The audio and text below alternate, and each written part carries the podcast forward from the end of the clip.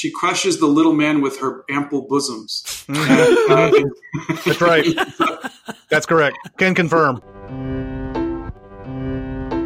Welcome to Sincast, presented by CinemaSins.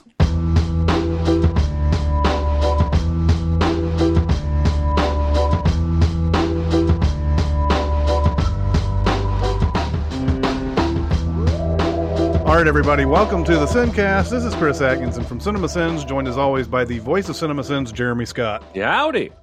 And from Music Video Sins, Barrett Share. Yowdy? I said Yowdy. I think you said yowdy. It was like uh, yes and a howdy together. That's right. I'm inventing new words. Yowdy. Today we have a special guest returning from uh, episode 130 that Wow. came out July 2nd, 2018. And if you look at the Oh. math, that's exactly 109 weeks ago. Scott Sava is here. Hey guys, thanks for having me back. director of Animal Crackers in the movie hit Netflix July 24th that is finally out for everybody to see. Um, the sort of the the the the short history of how we got in contact with Scott was that there was a article in Cartoon Brew uh, that uh, on May 4th of 2018 that uh, Frank from Twitter uh, gave to Jeremy. Jeremy gave us the thing on in June of 2018. No, it was in May. Of, it was in May 2018, and then June we got in contact with Scott.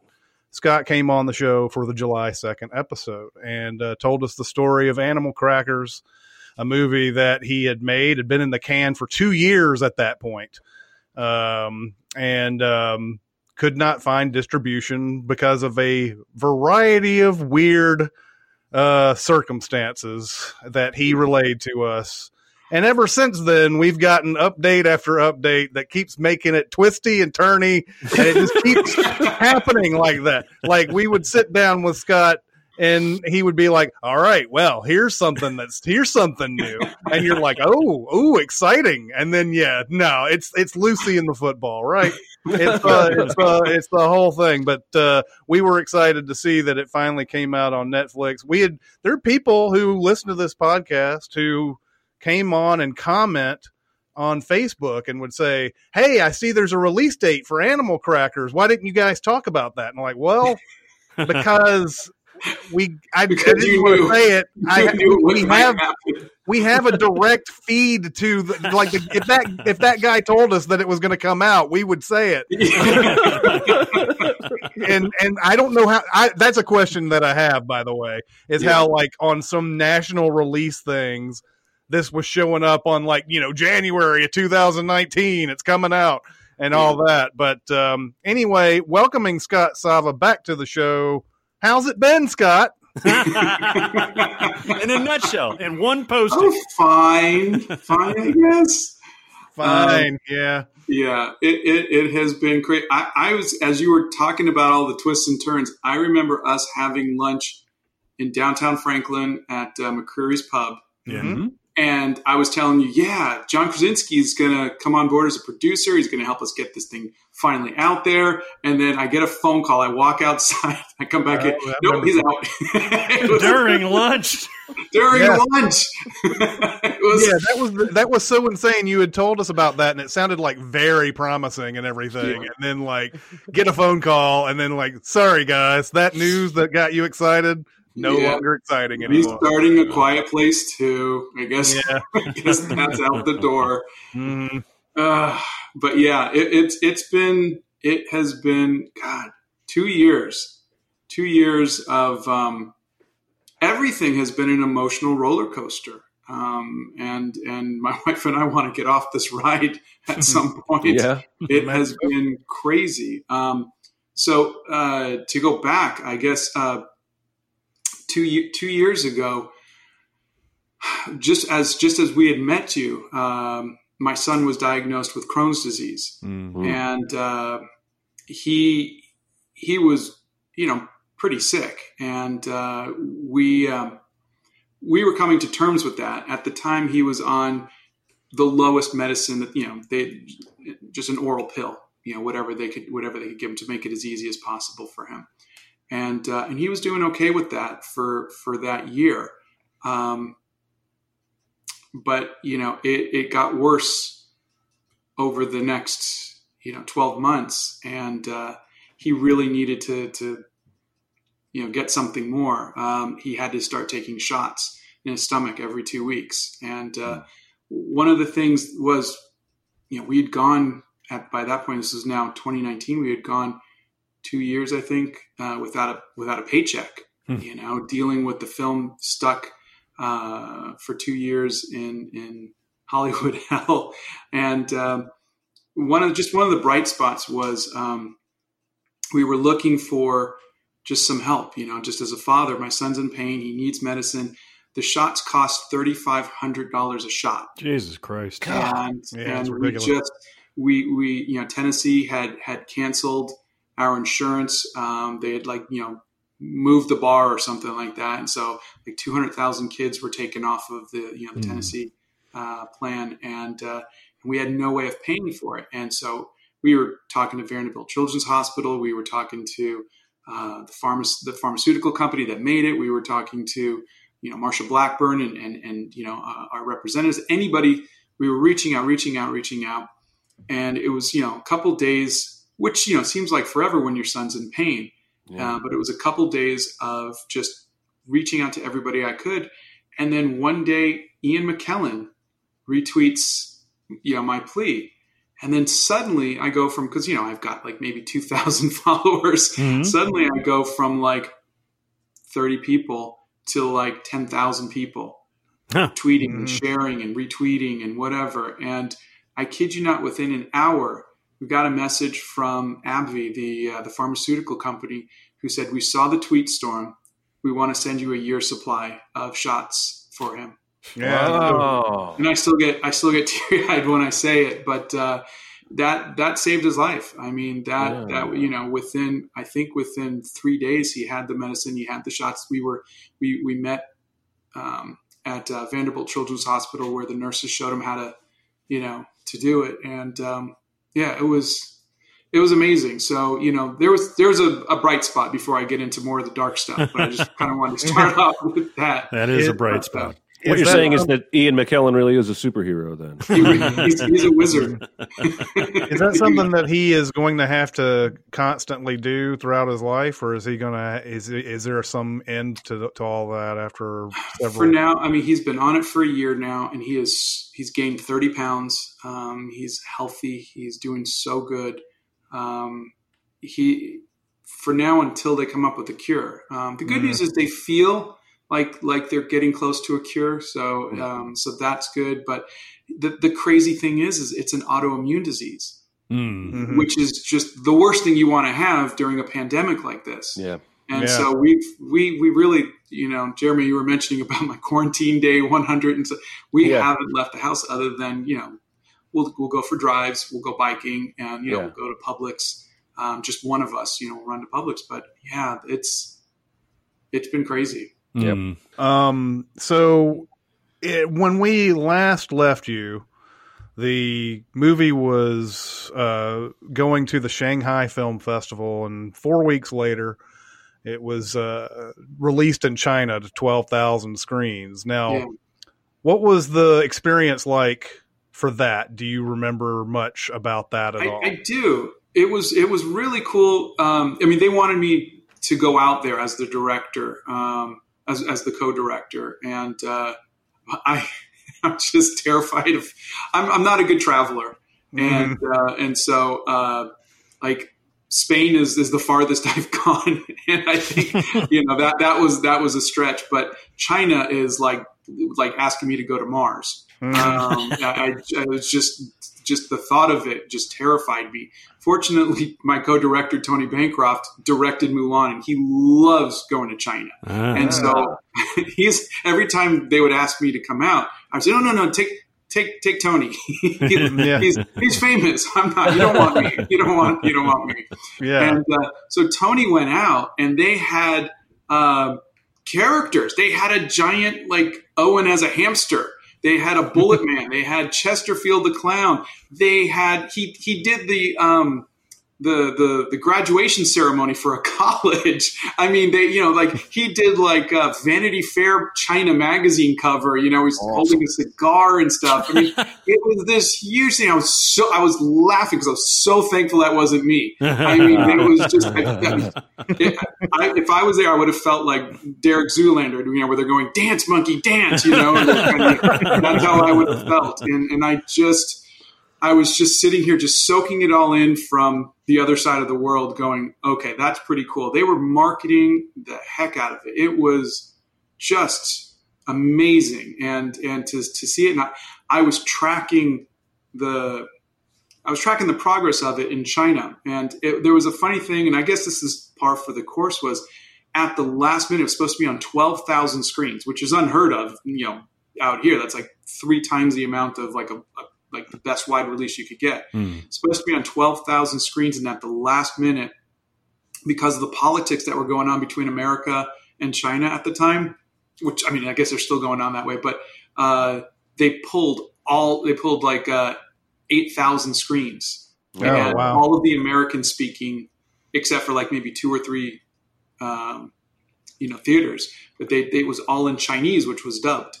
And in Mhm. even that, the film, the film, you know, we never really had a chance to do the final sound mix, and there was some dialogue that was still missing. And so it had like a guy who wasn't John Krasinski doing the narration, and and it was just it was really really weird. And they they edited things out um, because because it's China, and they they wanted everybody to be as Chinese looking as possible. So Brock, who's blonde hair, got his shots were cut out. Binkley got cut out Huh. Wow. as much as possible Jeez. if they could. Um, it- it's just you know it's it's a communist country and and they have their way of doing things. Um, but it was just very interesting to see what what they cut, what they didn't cut, how things were changed. They got rid of uh, my wife Donna plays Petunia, the fat lady, and uh, they got rid of her smushing, as they put it. She crushes the little man with her ample bosoms. Mhm. That's right. That's correct. Can confirm. So they found that offensive. And uh, anyway, so it was it was really uh, just an interesting experience, and I was so thankful to do it from the comfort of my hobbit hole. Uh, but uh, but yeah, it, it did it did well enough. I mean, it was the number one animated movie for three straight weeks. Um, Mm. But I think it really could have done a lot more had they had the full the full thing. But um, it was yeah, it was an experience. Yeah, it was an experience. It was Uh, from then on, though, we you know we we kept getting updates from you, and it was like, uh, you know, it was it, you kept having this you know this battle basically to try to get this thing up, and I think you were pretty close, weren't you, to just th- throwing the thing on YouTube and just saying, yeah, it." yeah. I mean, I, I was, I was. We would call it the nuclear option, Mhm. and uh, and and it was just something that we were just, you know, you get so frustrated that you're just like, you know what, I just want to just throw it up on up on YouTube, you know. And I never was going to actually do it. I mean, it'd be stupid, but yeah, you know, you're just like, I just, you know, you, but you know, there's just days where you just, you just want to just say, you know what, fine, I, I, I'm done with this. And uh, I mean, I don't want to say days. There were literally three years of that. Um, you know, I, I, I, I, I was at some really low lows, and uh, where you just you feel like everybody's against you. You know, between you were on our third distributor. It was I think Byron Allen when it was you know was who we were with at the time, and uh, and he just sat on the film for 14 months, just for 14 months, just nothing. Hmm. While we pleaded and pleaded and begged, and can we just and you know, and we we eventually got the film back uh, at the beginning of 2019. You know, I I just I didn't have finances to hire a lawyer. I didn't have any big brother studio or any big name producer who could make any kind of threat. So I was completely powerless for three years. And, uh, you know, I just, you know, you, you want to, you want to just burn it all, you know, when, when that happens. And uh, Mhm. fortunately I didn't, but, uh, you- I can remember. I, I had my, my finger over the send button on YouTube a few times. well, I have uh, I, I have a few memories of early on with CinemaSins struggles that we have since largely overcome. Where I was frustrated enough that I, I think I said to Chris at one point, "I'll burn this motherfucker to the ground Yeah. before I let somebody take it from me." Uh, so, Yeah. I mean, in some small way, I can relate, and not on any way the scale that No, what you've you- gone through. You can relate, but see, you guys remember that Stallone gave me the the, the Rocky talk too. Yeah. Yeah. where he looked me in the eyes and he said, he told me his story and how he fought while he was sleeping in his car. And he fought the studio to get his to get to star in Rocky. And then he looks me in the eyes. He said, "Don't let them take it away from you." Mm. So of course I'm sitting here going, "Well, I screwed that up three times now because I'm on my third distributor who really screwed me." And Mhm. you know, and, and you know, you're just when you have investors who are demanding their money back, um, and you have a studio offering you tens of millions of dollars, so that way you could pay your investors off, and then they renege on the deal. You know, it's like you don't know what to do. But the thing is, is you're you're trying to do what's best for everybody. Um, but that that rocky pep talk just kept haunting me. You know, for three years. Yeah, I'm sorry, I can imagine. I'm That sorry, I tried. that was the thing from the the first time we talked to you that s- like really stood out a lot more uh, for some reason. I don't know. I mean, it stood out probably even during that first time, but it was it, it was good to be reminded that you had a studio that said, "Let's do this," and then at the last minute they're like, "Nah, we're not going to do this," and then then they charged you a hundred grand for their services, and then when you didn't pay it, they sued you. And then the on top of this, uh, and I think they sued you three times, is what is what you said. Um, in they know they don't have a case, but they can just, but it basically keeps the the movie from going anywhere else at that point because every studio sits there and says, "Oh, you're getting sued for a hundred thousand dollars." Well, you get that get that off the books, then you can. But that never happens because they keep you know they keep re-upping and re and doubling down on the whole Yeah. thing um which is uh you know this is i was sitting there going this should be illegal but i'm like like what's the you know like how in the world do you write a law that's that that's you know that prevents this kind of thing you know it's so arcane and fucked up and everything like They should it, call it the Animal Crackers Act. yeah exactly Exactly. Um, you know, like uh, you know, something about a frivolous lawsuit that prevents you from going uh, going elsewhere with the with your with your own business and everything. I think Uh, it's I think it's innocent until proven guilty is what it should be. you know? yeah, yeah. Um, So at the beginning of 2019, you have your movie, right? Like it's in your possession. did. I did. We we got our movie back. It's it's in my possession solely, and I was having you know I I, I guess it was right before you and you guys and I had lunch, but um, we thought okay, we finally got the movie back. See the, the the thing about this is when your film sits for you know this was two years at the time when your film sits between three different distributors for two years, it's like um, it's like if you're trying to sell your house and you have three different buyers who come in, to take it off the market for say six months, uh, and then they don't have the money to buy it. So you get the rights back, or you know, so you, you cancel the deal and you go and you put it back on the market. The gossip is, well, there must be something wrong with the house Mm. hmm and and it has nothing to do with that. It has to do with you were you were promised something and then they couldn't fulfill their promise. And um, so here we are, and that's all anybody's saying is, well, what's wrong with the film? We heard that this film is cursed. We heard that this film is trouble. We heard that this film, and it's like it's like you're in high school, Hmm. and uh, and I just, I, you know, I, I'm I'm out here in Franklin, Tennessee, and I'm hearing this from Hollywood. I'm going, I don't know how to make you people smarter. I don't know how you just just watch the film. You don't have to listen to the rumors. Just watch the film. If you don't like the film, and no one no one didn't like the film, they would say, "Oh, we saw the film. We love it. Think it's great." But what's wrong with it? Yeah. mhm. you know? So Oh, that's what we were dealing with. So you know, we started talking to other studios, smaller studios that that were willing to take a smaller risk. And uh, and I think it was at that time that we kind of reached out to John Krasinski to say, you know, look, um, maybe if John came in and we gave him just the ability to, because he had just done A Quiet Place, it was doing really well, or it had done really well, and um, you know maybe he could take a crack at just as a producer. I'm going to come in, I'm going to do a recut of the film, so that way it feels fresh for for Hollywood. The new John Krasinski edit, Mhm. and uh, and so that's what we were talking about. And uh, and and you know, it's it's you're talking to the agents, and the agents are talking to John, and uh, so it's never like I got on a phone with John or anything. But at the time that you guys and I were having lunch, it was yeah. He said yes. You know, this looks this this looks like something he's going to do, and so that's what I'm telling you. And then I get a phone call, and and I don't know what transpired in the time in the one hour from when we, we ordered lunch and then when lunch was done, but we got a phone call and, and it was just like, you know, yeah, he's, he's going to be tied up with a quiet place two. Mm. And, uh, and so I, I, I honestly don't know because I haven't had a chance to talk to him about it. Um, but those are the, the kind of just emotional roller coasters you go through. And, um, I don't, I don't know. I, I, I, we, we're, we're starting to get a little bit more used to it in some way, but it is, it, it has been crazy.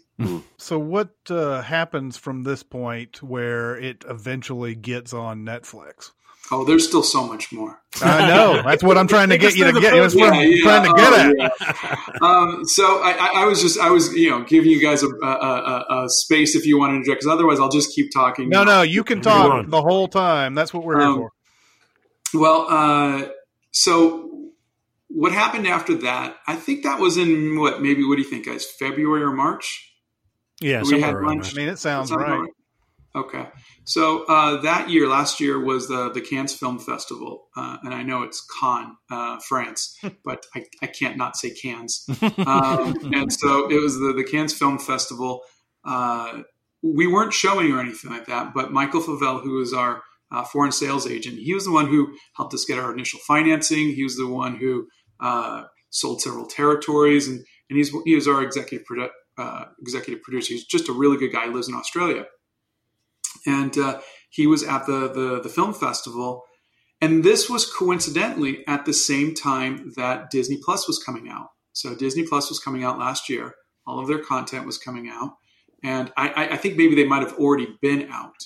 And um, suddenly, Netflix was looking for animation, and they approached him, and we were at the top of the list. Hmm. And uh, so we we had this wonderful opportunity, and the amount of money that we were going to get was going to pay the investors off, and it was going to pay me. It was going to pay everybody who was owed money. We owed money to the Screen Actors Guild. We owed money to uh, you know, other people. You know, so uh, it was going to pay everybody off. So it was a wonderful opportunity, and you know, Netflix having so many millions of subscribers, it was just a perfect, perfect match made in heaven.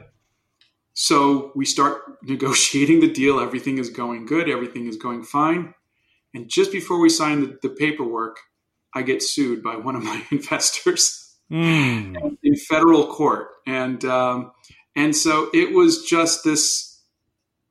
You know, are you kidding me? And and I, you know, we got served papers, and they hired some guy who calls himself the pit bull of Hollywood. He represented Bill Cosby and Harvey Weinstein, and uh, Lovely. you know, Jesus. yeah, it's like like you know, he got the biggest, baddest, meanest guy um, that he could find, and um, and we're broke. You know, again, we're we're now on year th- two or three without any any funding. Um, sorry, I'm I'm trying to trying to track down all of my dates, but you know, we're you know we're worried about my son's uh, medicine. You know, the the shots and what. Yeah, I'm sorry, you're right. I had mentioned this earlier. I'm sorry, I'm going back and forth so many times. Um, so this is now 2019. He, my son was going on the the shots. Um, so we're dealing with my son needing to get the shots, dealing with the whole thing with Ian McKellen and uh, and and AbbVie, the the pharmaceutical, on top of a lawsuit. And so we're kind of freaking out. We don't have money, and I just told my wife. I said, um, "I'm going to defend myself in federal court." And uh, and she's like, "You went to art school." And Mhm, mhm, yes, but I That's have a very in the hole. wifely answer. Yeah. mhm. It's Here's not you're crazy. It's you went to art school. Yeah, yeah. And you didn't get A's even in art school either. You just Yeah. got like your A's in art school. Yeah, let's Um, not and let's not point out the obvious that you're not a lawyer, but that you that you didn't have the Bypass that education of a lawyer at all. You went to some other vocation, you know. It's like even more uh, withering to say to say that than just to point out you're not a lawyer, you know. It could have been, but you're bald. But I guess that, you know. Yeah, right? But uh, th- I did have one ace in the hole, and that is I have seen every episode of Law and Order. There you Oh, go. there it is. There you go. There it is. The Dun, original- dun. I, yeah, the dun dun. I was good to go. Um, and so I went and I went to Kinko's and I spent a hundred dollars for my rebuttal in copying and faxing and everything. And I did this amazing, amazing rebuttal, 130 page thing, uh, document. And I responded and then, uh, and then I found out that I could do it online. I didn't have to fax it all in. Nice. Oh no. nice. But uh, but anyway, so then after that, I was for six months defending myself against the pit bull of Hollywood, and uh, and my wife was coming downstairs going, "Why do you look happy about this?" I'm like, "This is actually pretty fun. This is pretty cool." You know, like like I'm, I'm hoping. I mean, I, I know I'm just here home and I'm just sending briefs in and whatever, but it's like I want to say objection, Your Honor, or something like that. You know, but but it was it was you know it was pretty cool because you know we we we got the the medicine from uh, from Sir Ian, and uh, you know we were we were doing okay. We were holding up okay, uh, but by the time November came around, and and Netflix was still on board the whole time, which was great. But By the time no, uh, November came al- came around, we were just we're going okay. We only have six more months of um, medicine for him for free, and we need to get some money. We need to to do something. And um, Michael Favel was just, you know, our, our foreign sales guy was just so cool. He he knew what was going on, and he spoke to Netflix, and and uh, he came up with a compromise that that kind of worked for. Um, both the investor and myself, where Netflix gave us some money that we could live on for the next couple of years, and you know, get get insurance and everything. And uh, it wasn't it wasn't good.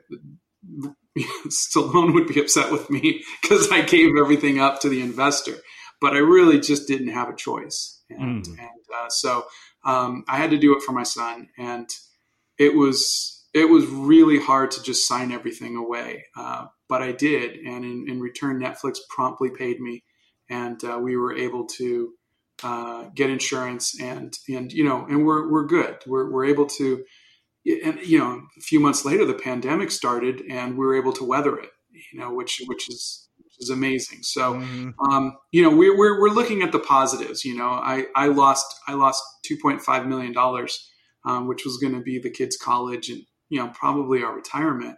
Um, i lost that you know i had Mhm. to give that up for like $150000 you know. But um, it, it's it was you know it's the sacrifices you make for your kids. It's it's you know it's it's the immediate need. And and just you know uh, hopefully if the film does well i thought you know maybe i can get a second shot at this you know maybe next time i'll pay myself first because you know i i did i did what i thought was the right thing making animal crackers which was you know um, i got i got $150000 to write it. And and that went to pay off all of the family and friends who lent us money while we were on food stamps and you know the previous years you know because the life of an artist is those ups and downs. And uh, so basically that and then we lived off of my wife's $45000 salary you know we just we we did that and and whatever other money we can get we pocketed away and and that got us up to that point so but we thought okay we'll put all of our it was kind of a captain goes down with the ship kind of situation where you're saying you know look um, i want i want the investors to know that um, I believe in this too. And so I'm going to put all of the money that I should get paid on the back end, and uh, and and I'll get paid after the investors get paid. And um, and that didn't just didn't happen. It all got taken away. Um, so you know, it, it's again, I don't want it to. I don't want this to sound negative. It's just one of the one of the downs, you know. But but we Netflix did come in and they saved us, and uh, and that was a wonderful thing. And then it was just a matter of okay, now let's prepare this thing. And we had six months to prepare for, you know, this weekend. And that was roller coaster into itself as well. Mm-hmm. and I'll take a break there so I can um, one one uh, one interjection here though is you said just as you were about to sign the papers, an investor sued you. Um, is do you do you get the sense that they i mean do do investors know that you're about to sign a deal is that the reason why that person came out of the woodwork to sue you they knew that was about to happen and so they prevented you from signing what would have happened if you had signed before this investor even came out you know came out of the blue um i mean i could speculate uh and and, and my speculation is is um, they wanted all the money. Um, mm. Had had I signed it, uh, I would have distributed the money to everybody else who was owed money. Um, but instead, um, that particular investor kept it all. Um, mm-hmm. And so, uh, you know, it, it, that's again, that's just my speculation um, for any of the investors' lawyers who are listening. Mm-hmm. Um, uh, I am not slandering or anything, but that that's that's how that's what I believe um, possibly was his motivation. Mm-hmm. But I mean, did you did you think that he knew that you were about to sign? Oh uh, no, we kept we kept all the investors. Uh, uh, I mean, of course, all of the investors knew of everything oh, okay. along the way. They knew about it, and so that's why I'm speculating that that was the motivation to sue before we signed. Yeah, because when I when I when I heard when I hear the story told in the way of we're about to sign on the dotted line and then some investor comes in and sues yeah. you, it sounds almost like, well, how did he know, or did did he know? Is it just a coincidence or whatever? But uh, obviously, he knew that the or yeah. he or she knew the uh, the the deal was about to get signed. I was in constant contact, uh, almost on a daily basis, with you know all of my investors for the last three years easily, you know. Mm-hmm. Um, and, um, you know, it was, like I said, it, it, it was uh, really disappointing, um, especially knowing what we were going through. Um, I, I, was just really disappointed that uh, there was no humanity to it. And I think that's the thing that I took away from this whole experience these last three years was just the lack of humanity um, in, in, people that, that we had to deal with. Uh, you know, whether it's be the other the, the previous distributors, um, the lawyers that I was dealing with, the investors. Um, they knew they knew before they got involved with me that I was um, an artist who mm-hmm. created something and and made it out of passion for my kids. They knew I wasn't able to defend myself. They knew I wasn't able to repay a you know five million dollar loan or a ten million dollar loan or whatever it might. They knew that, and they knew um, they knew what my heart was, and they knew that I wasn't I wasn't in any way trying to hurt anybody in doing so. You know, I was just as any artist is going to do is following their their passions, following their dreams, and um, and even even telling that, pleading, um, still didn't get. Uh, there there was you know I, I, I guess I kept hoping for that Grinch moment, you know, where their heart mm-hmm. Was it three sizes or ten sizes? it was three. But you know, I was waiting for that. I was waiting for someone to say, you know what? I, I understand. I have kids too. I would do anything for my kids too. And you know what? I know the sacrifices you made, and I know you didn't. I know you're owed this money. And and, and I guess the crazy thing is, is that you know, my my net worth is like I don't know, twenty six dollars, and uh, and and you know the people I'm dealing with, they have a net worth net worth of 200 300 million dollars.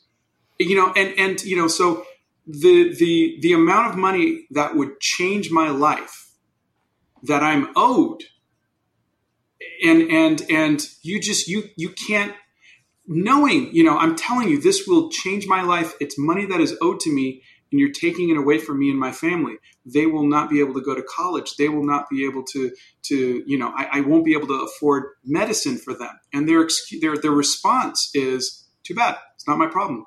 Mm. and i think that really that that lack of humanity really really hurt me and um, i don't think you know I don't know if I can ever get over that. I don't know if I could ever trust people again. And that's Right. been the hardest thing is, um, you know, I, I, anybody who knows me knows that, um, I, I, I at least try to be the best person I can. And if I make mistakes, I try to grow from that. Um, I want to learn. I want to grow as a human being.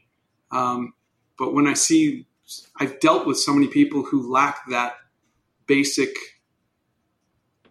uh, ability to to have any compassion, uh, to have any empathy. I, I just, it's scary to me that that this is the world that I'm bringing my my boys up in.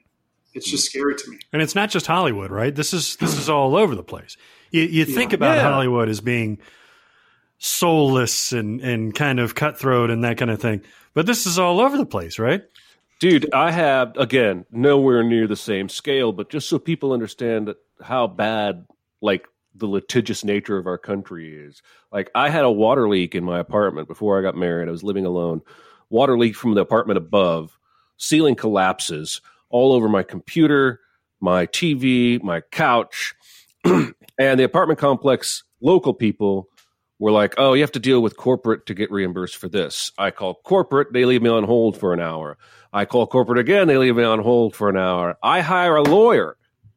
That lawyer costs $100 an hour. They leave him on hold for an hour knowing it's wasting me money. Oh, And I eventually got like $100 out of it. Oh, So Mhm, mhm. there are plenty of companies bigger than you who know you can't afford to go to court who will use that to their advantage. It happens every day.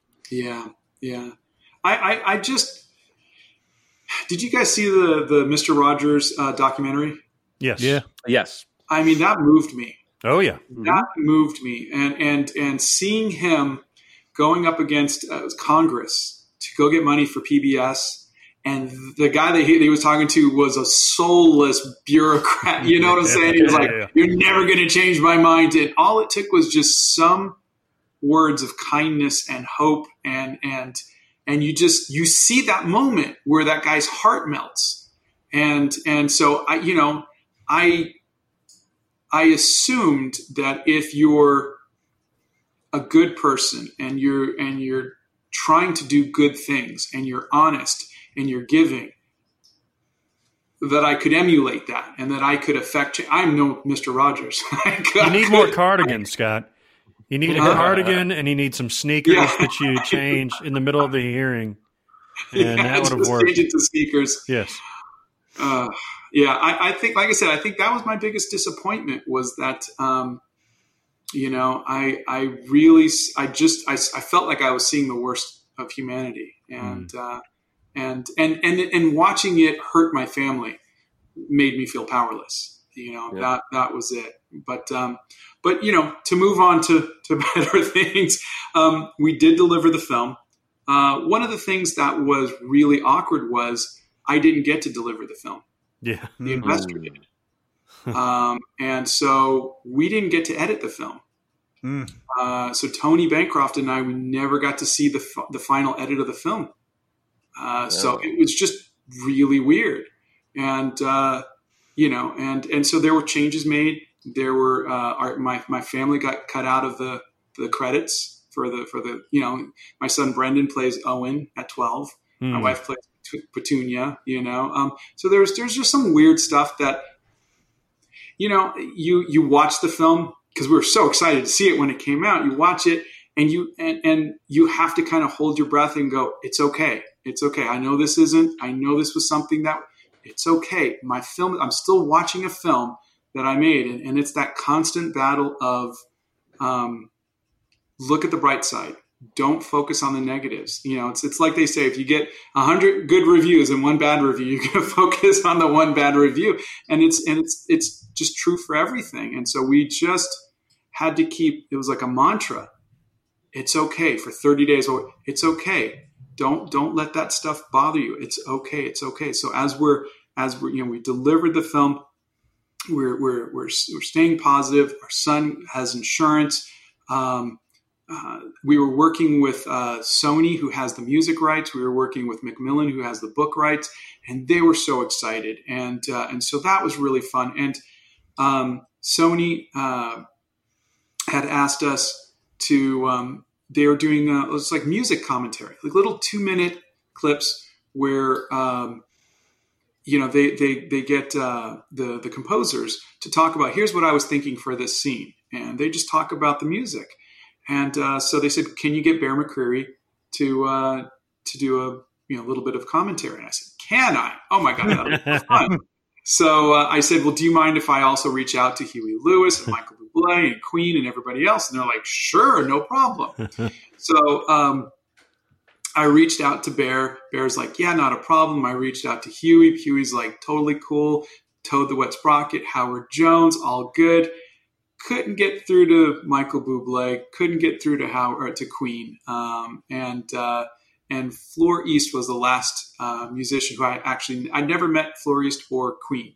Huh. Um, Mike Michael's just off doing what he's doing, and and uh, but I got uh, I got to sit down. The first person I, I sat down with was uh, Huey Lewis, and we did a Zoom call, and and we just sat and well, first 15 minutes was my wife and me because my wife's like, you're not speaking to Huey Lewis without me present. so it was, it was, you know, she, she, uh, she got all dolled up and we, we got on the uh, the Zoom chat and we, we chatted and she you know, got all dolled up.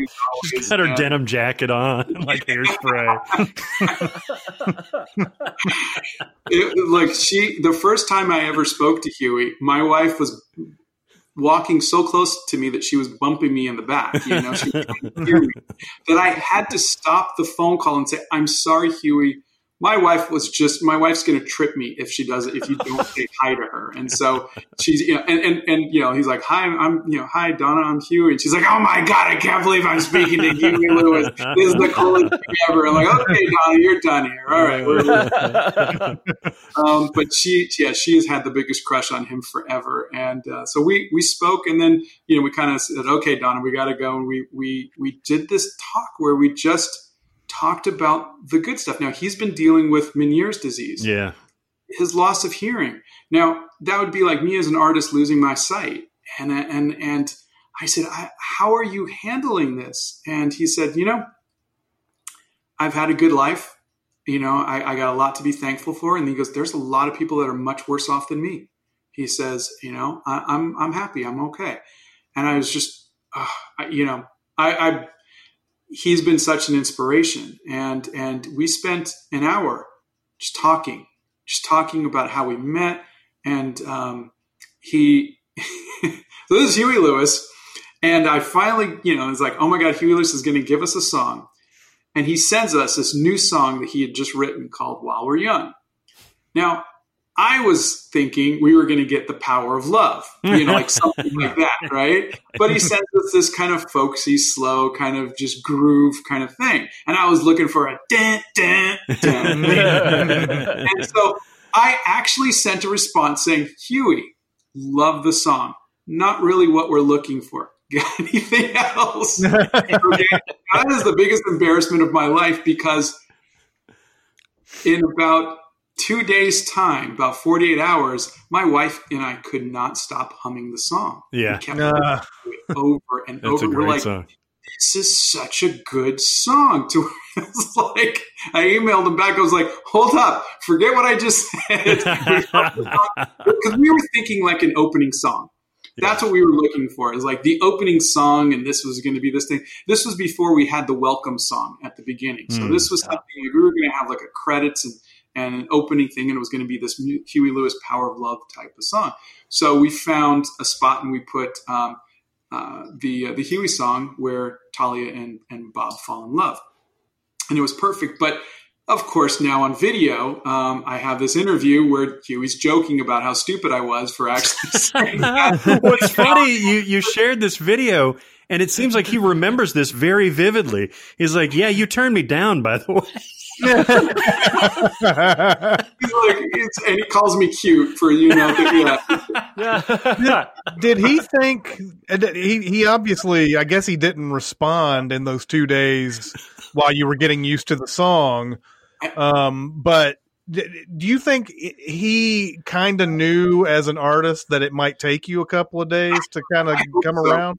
I hope so. That would make him seem like more of a wizard to me. It- Mhm. I, I really do. He's like, just wait. You know, he's just doing that. it's gonna happen. Oh, Yeah. man. it's like Uh, Costanza. Yeah. And if he'd said anything, he might not have. He may have continued to revolt against it. You know, if he'd said, if he came back and said, "Just give it a couple of days, trust Yeah. me," and I- then you know, I think it was just, you know, it was so funny. And then, you know, Huey Huey would come out to Nashville. You know, he would do. He was on tour. He, this was before he had in years, and he would come out and he would say, "Hey, I'm going to be in town. You want to get together for lunch?" And uh, my wife's already in the car waiting, and uh, it's not until Tuesday, dear. But uh, all right, Yeah, yeah. we would we would go. We would hang out. And he would call me, and he's so funny. He's like, you know, uh, uh, he would say because it's his number's blocked, so it's like um, Scott Sava. This is Huey Lewis. I'm a huge fan of yours. How you doing? You know, he, he would just he was always so positive, always so fun, and uh, so I got done with the with the interview, and I had to take a forty minute conversation and chop it down into two, you know, maybe two two and a half minutes, and um, and I just I was looking at it going, that was really fun, and I also went, holy crap, I got to get a microphone because I sound like I'm in a tin can. Everybody does these days, man. It doesn't matter if you're on like a Parks and Recreation like reunion or whatever. Everybody sounds like shit these days on Mhm. any sort of thing. well, that's that's why. So um, so my next call was with Howard Jones. Nice. And uh, Howard Jones is the sweetest person in the world. Um, he is, he and his wife Jan came out and sat in the Hobbit hole and watched the movie with us and drank tea and just enjoyed it. And then hmm. the, this was the day of his concert in Nashville. He then said, "I got to get, I got to get back to my to the to the bus so I can go get ready for the concert." goes to the concert. He invites me and Donna to you know to the concert, gives us tickets. Me being deathly afraid of just crowds and everything like that, I, I sent. Um, I said, you know, Donna, just in, invite uh, her friend Kim to go with you, and uh, because I just I don't know if I could do it, and um, so they went, and then Donna messages me saying Howard says he wants you to come backstage after the show and listen to the song. He's already started writing it. I'm like, oh my god! So I packed the kids up because I think, well, I, I no, they were they were they were about 13 at the time. I think I was able to leave them home with a video game, and uh, and I I drove out there and he met us and we got to walk backstage, which was so cool. We got to walk backstage, go onto his tour bus, and he played us a song like here's the beginnings of a song that I've been you know and it was it was it was his songs you know stay with me and um, and it was just amazing. And and and just like Huey he would follow up he would call me he would check in on me he would how are you doing? Because he you know he saw because this was back in 2015 you know 2015 maybe Wow. 2016 and so he saw everything that was happening. He saw everything that we were going through. And uh, so he was the next call. And because it had been so long, both you know uh, Huey and Howard and uh, the guys from Toad the Wet Sprocket, we had had history together because they weren't they didn't come and do their job and leave. Mhm. They came in and then they they wanted to help out. They offered uh, support. They they would check in. They would you know when they were in town, we would get together and we would talk. And so we had so much to talk about. And uh, he was so encouraging. And and, and uh, so so that's out there. And that was um, actually I think uh, that that one hasn't gone out yet on on Sony. But um, so we did that one. So again, I had all of this extra footage. Uh, and then I did Bear McCreary, and then I did Toad. And uh, again, they were all such wonderful experiences that I said, I've I've got to I've got to take this and I've got to put some of this together. It was so cathartic for me, just like just like the, the call with you guys, the interview with you guys two years ago. Um, it was so cathartic to to just kind of just get it out. And and um, and but in this case, we were just talking about only the good stuff. It was just only the positive stuff. And so I I sat down after I delivered the two minute uh, shorts to Sony. I sat down and I took the longer ones and I cut them and I called them Tales from the Hobbit Hole. And uh, and and I have them and I'm going to post them at some point. But I had such a good time doing those four interviews that I called Tony Bancroft. I called uh, Dean Lorey, my co-writer. Uh, I spoke to James Arnold Taylor, who's Buffalo Bob, and Lydia Taylor, who's um, who's Mackenzie. Um, I, I, I, spoke to Drew Struzan, uh, the, the, the poster artist. I'm going to be talking to Gil, uh, uh, uh Greg Hildebrandt, uh, who's another. Everybody who worked on the film, I'm going to be giving them a call, and we're just going to talk about the good stuff. We're going to talk about those three really good years where we did some amazing things together, and we made a movie by ourselves, and and just all of that fun stuff, you know. And and I and I'm just looking forward to that. It's almost like a like a video scrapbook of of of you know my my best summer, you know, kind of thing. and uh, and so I've really been just enjoying that and looking forward to to doing more of those. That's good. Mm-hmm. I think you have a exceptionally uh, grounded approach to this whole thing. I think if I had been through what you've been through, I don't think that I could. I don't think I would still have the energy to be looking for the good stuff. And you know, I just I, I commend your whatever it is that character that you possess that I think is very singular. Um, to to see the brighter side of things, despite how how dark it has been on some of these days. Thank you, thank you. Now, I, I, think you know what's the alternative, and um, you know, I I um, I don't want uh, I don't want those three years to define me.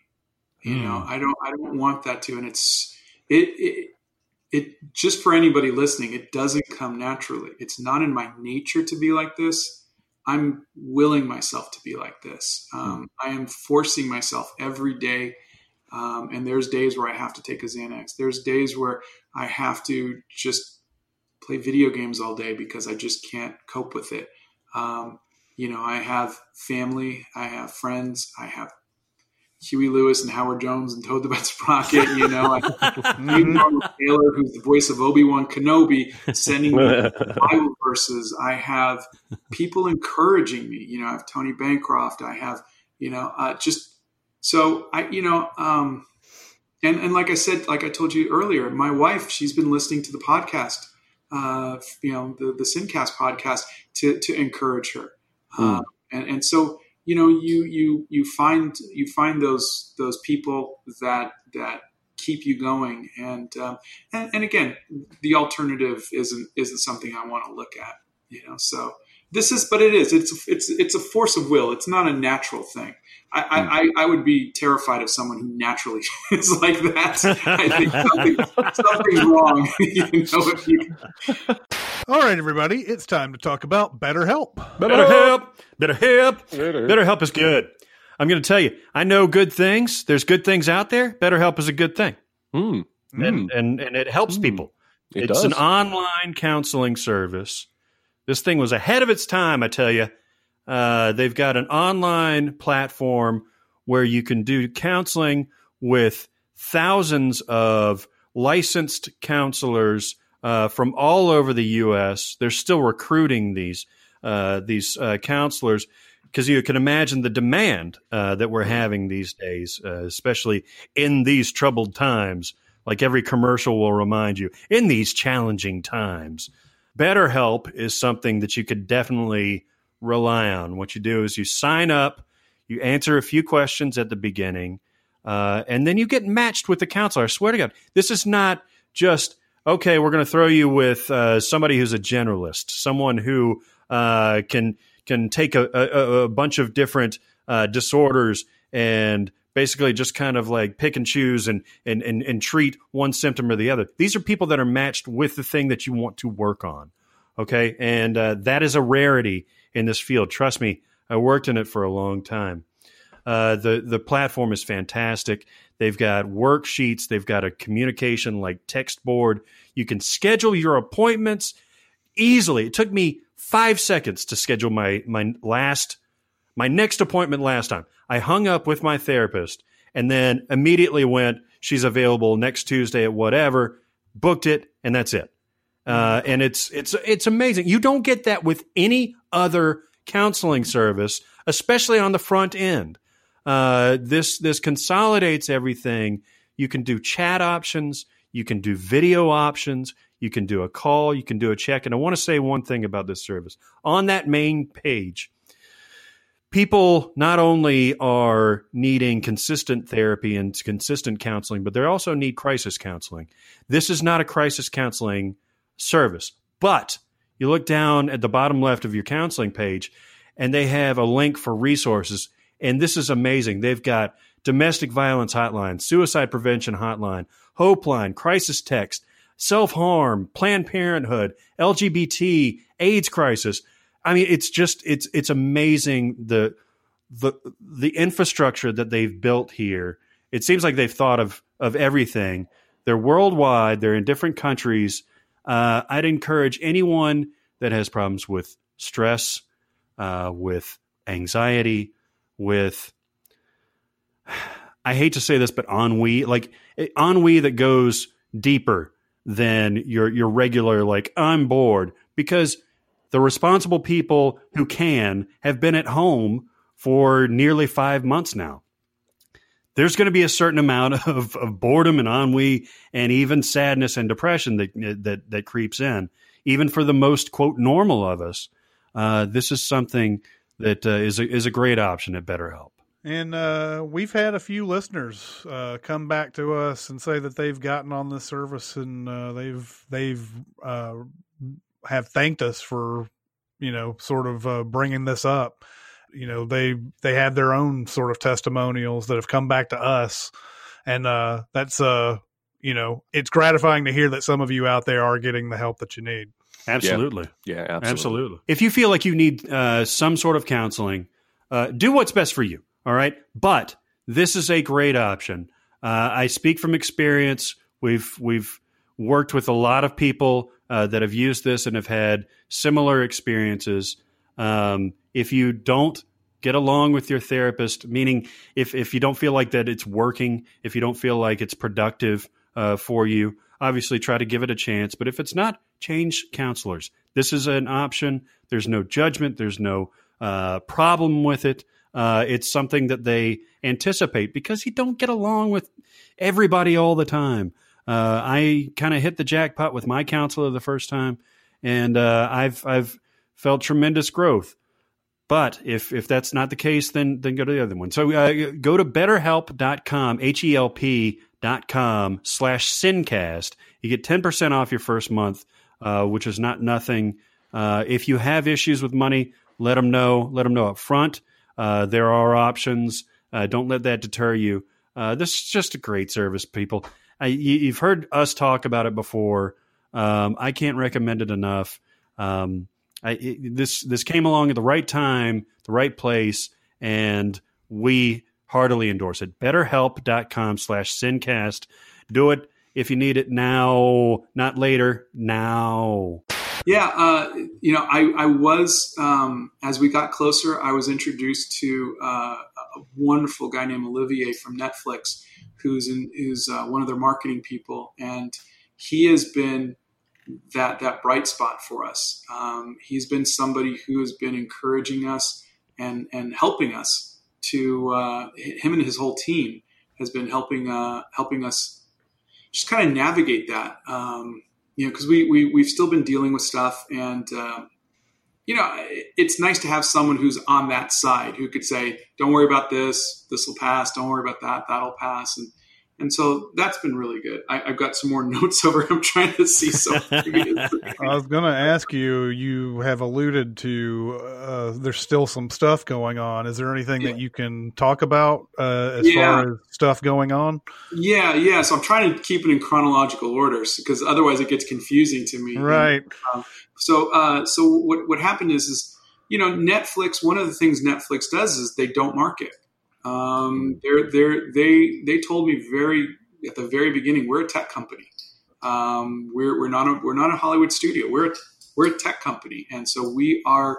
Um, they're, they're just they look at they look at analytics, and uh, and I respect them for it. They know they know their business. They got 200 million subscribers. I'm not going to argue, but mm-hmm you know, we our film had such a bad reputation from those three years, and we we just knew Donna and I um, we just knew we had to we had to do a marketing for it. We had to at least from a grassroots thing, and so we started just posting. I've been posting for the last 30 days or so on the Instagram page, on the Facebook page, on the YouTube page, behind the scenes footage that I, I recorded from my iPhone, uh, anything that I could do to just, uh, you know, get people interested, knowing that the day was coming, knowing that the day was coming.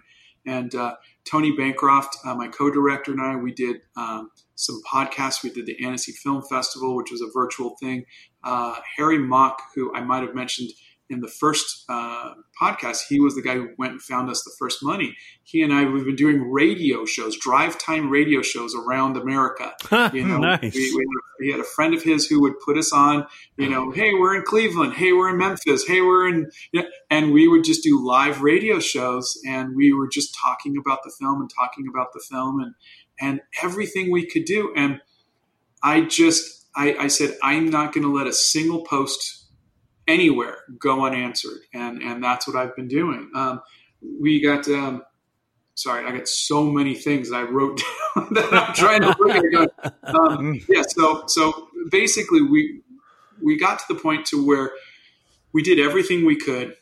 It's last Thursday. It's the day before the movie goes live. Um, we've been telling every family member, everybody we know, and we're just kind of getting ready to do a big push uh, for Friday morning. And um, I get this email from uh, a guy from Variety Magazine. And he says, um, Do you want to comment on this lawsuit? Law- lawsuit? What lawsuit? no, no, no comment. No, no. Um, a couple hours later, there's an article about uh, one of the um, and this is all public information, but one of the uh, distributors was never paid by the investor who took over the film and is, was trying to get the film shut down. The day, like, we're going to stop the film from coming out. the, and this is three hours from release. Oh, my God. And, and, uh, and they were going to a judge for a temporary restraining order. And um, I, I mean, I kind of went, of course, of course. mm-hmm. Yeah. Said, you were half expecting it. yeah, I, I, honestly, I was like, this is the part where you find out that Bruce Willis was a ghost the whole time. mm-hmm. What? Wait a minute. I haven't seen Die Hard yet.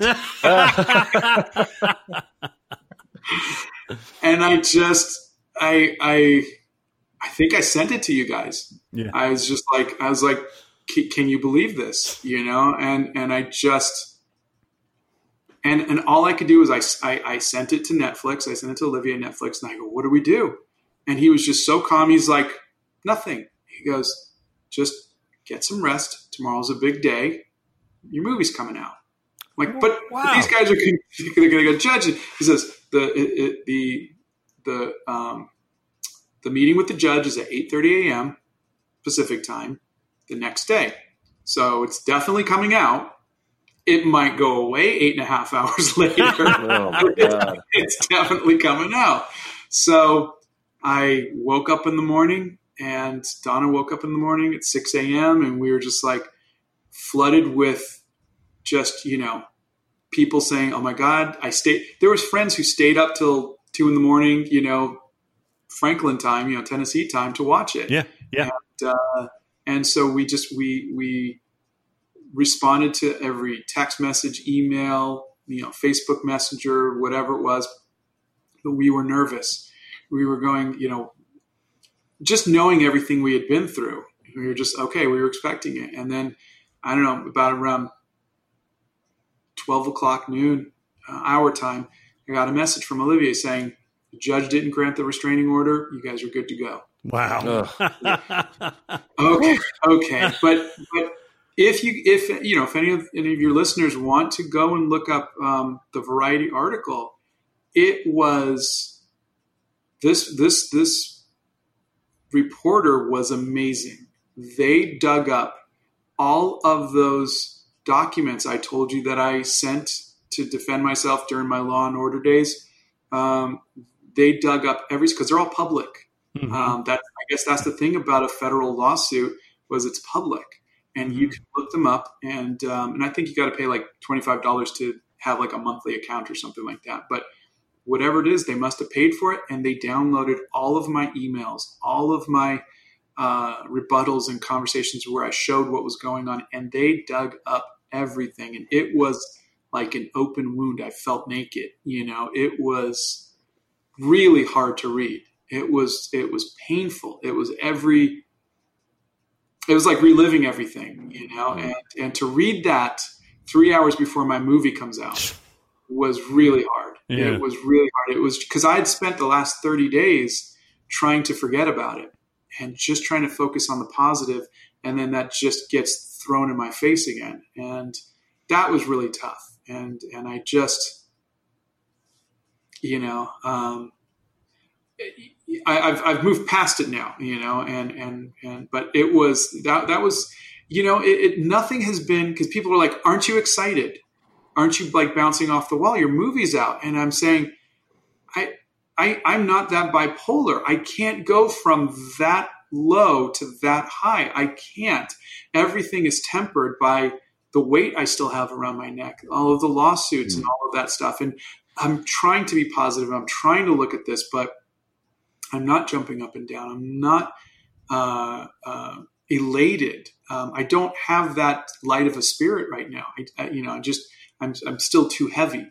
Uh, but um, I am thankful. I'm so thankful that the that the film finally came out, and and that's you know that's been something my wife and I have been doing almost every hour. Is you know we just need to be thankful. We need to be you know we made it. Know Yeah. we made it. It's not how we expected it to be, and it was, it was That's the truth. an enormously difficult road and and I don't know if it's over. I don't know if I'm going to be in court. I don't know if if I'm going to get sued for what I'm saying here on this call. I I, I honestly don't know, but um, I did find out that pretty much anybody could sue anybody for anything if they have enough money. And Mhm. if you don't have money, you're going to lose. And that's that's what the, the the court. When I would call the court and I would say, what they're saying is lies. How can I'm sorry, Mr. Sava, we're not allowed to talk to you. Yeah, but they're just they're just. You, I need to be able to defend myself. Well, then you're going to need to get a lawyer. I don't have a lawyer. I don't have the money for a lawyer. And basically, the response I got was, "That's why the person with the most money wins." It's not about right or wrong. It's the person with the most money wins. And um, and I just, it's it's it's tough. It's tough to just to know that you exist in a world like that. You know, where um, you you it's not enough to be right Right. and uh, and I and I and I that's how I was always brought up. I was always brought up, you know, be a good person and be, you know, and and and be truthful and be honest and and you know, do the right thing. And that just didn't happen. You're like, uh, have you ever seen The Insider? Al Pacino uh, No movie sorry. about the uh, uh, tobacco industry. It's about No. 60 minutes trying to make a, uh, you know, it's, you know, it's, it's a real thing. 60 minutes, uh, interviews, uh, a whistleblower from Brown and Williamson talking about how they put a certain uh, drug inside the cigarettes to, to, uh, uh, you know, uh, make people uh, addicted to cigarettes and everything. And uh, so he he interviews this guy, and then CBS, due to threat of lawsuits and everything like that, is unable to show the entire uh, interview, and they have to cut it, cut it. They have to like uh, like put a silhouette over his face, and they have to do all sorts of stuff, and and then uh, then uh, Lowell Bergman is who Al Pacino's playing. He tries to get you know his, you know Mike Wallace, who did the interview, to to help him out. Like, let, you got to be the guy that sort of takes charge of this. You're the one that everybody listens to. And Mike Wallace even doesn't do enough. But by the end of it, you know, they finally get to show the full interview. And after a, all this work and after he's expended every single last thing, and, uh, and, uh, somebody comes up to him and he's like, uh, so, hey man, it's finally up. It's up on the, it's up on screen. And like, aren't you excited about that? And he's like, what I don't know, man. What happens next time when there's a big story? Do I do I tell a source that you know we'll get we'll we'll take care of you? Maybe you know I can't I can't I can't give anybody my word anymore. Yeah. And uh and so like while it might be a relief to finally get that thing you know to be seen and everything, he is completely spent by this point. Yeah. He's lost all of his like, you know, like I, I, everything that I thought this business was is not what it what I thought it was, and, Yeah. and now I'm ready to move on. Uh, and I can totally understand why. Now that it's finally out, you have just you've you've you spent you're spent at this Yeah. point. Yeah, it's it's been, you know, uh, the last is it five days, four days, uh, five days, Friday, Mhm. Saturday, Sunday, Monday, Tuesday. The last five days um, have been up at six a.m. My wife and I we get up and we.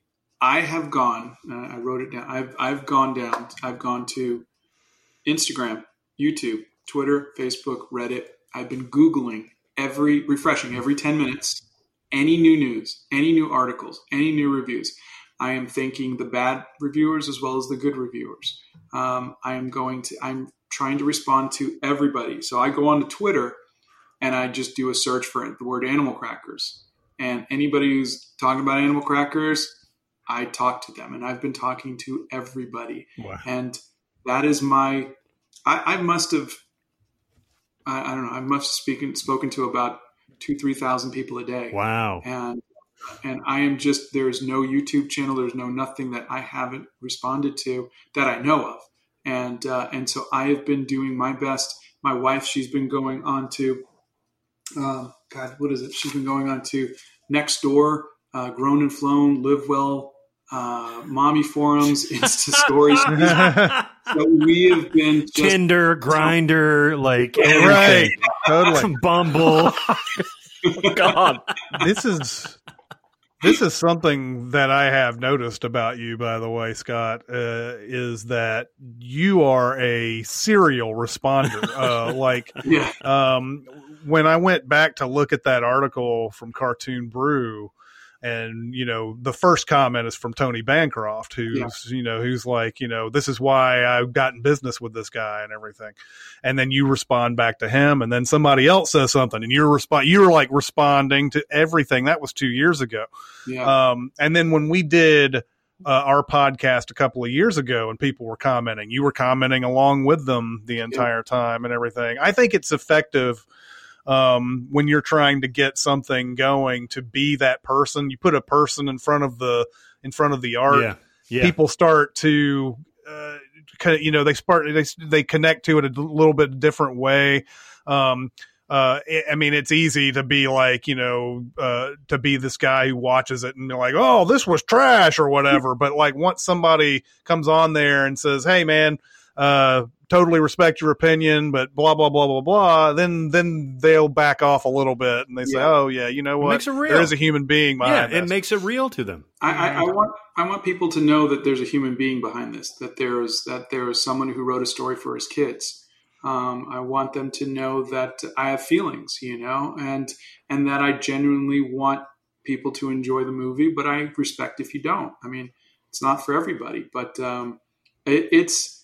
I, I want to be out there. I, the way I look at it is I'm campaigning like a politician would, but I'm doing it, you know, on, on social media. I'm going door to door and I'm saying, "Hi, my name is Scott Christian and I made a movie, and I hope you like it." And uh, I just, it's been you know from 6 a.m. to 11 p.m. for the last five days, and uh, I, I don't know how, but somehow we're at number two on Netflix. That's what I, I wanted to brag on you a little bit. This is not normal.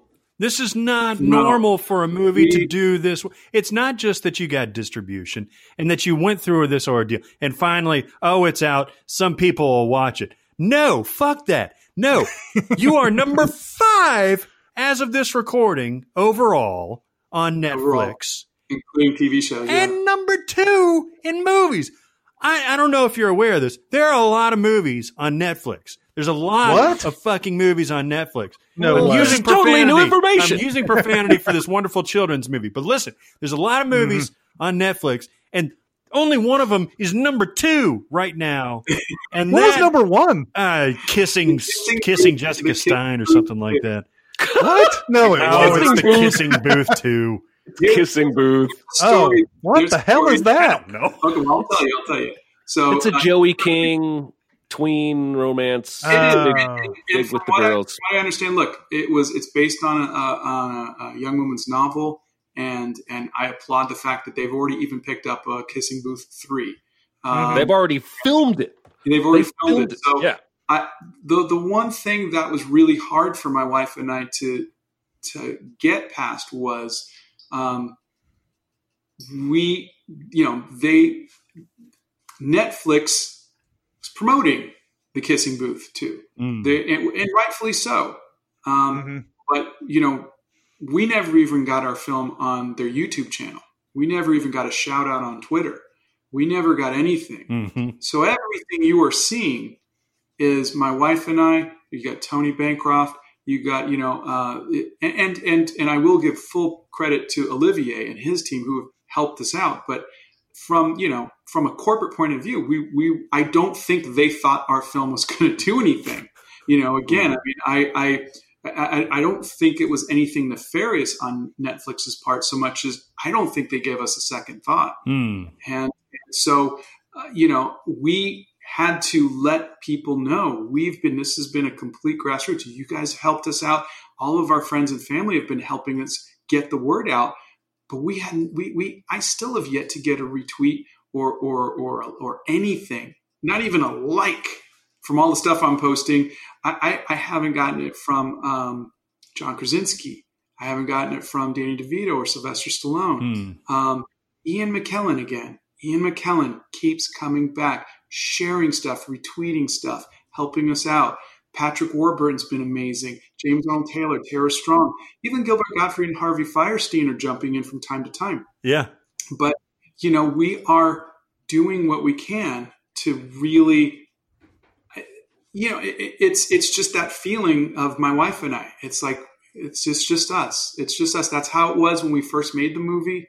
That's how it was when when we had to defend our movie. There was no one. There was no one there. No one was. No one was helping us. Um, and so it was just us. And so you know, we keep coming back to it's just you and me. You know, we we have to do this our, ourselves. You know, we have to. And so you know, thank God we have a great, a wonderful family. We have wonderful friends. Um, we have colleagues uh, that have that have you know joined joined in to help that. But yeah, I mean, seeing a kissing booth two, you know, number one, number one, number one, number one. I kind of feel like it's a little bit of an unfair advantage because we didn't have that same opportunity. They had 10 million YouTube views on the Netflix channel, you know, before that even happened. Um, I just we, we were we were working with a handicap, so I think for us that just makes us feel even a little better that we've been able to stick around at number two.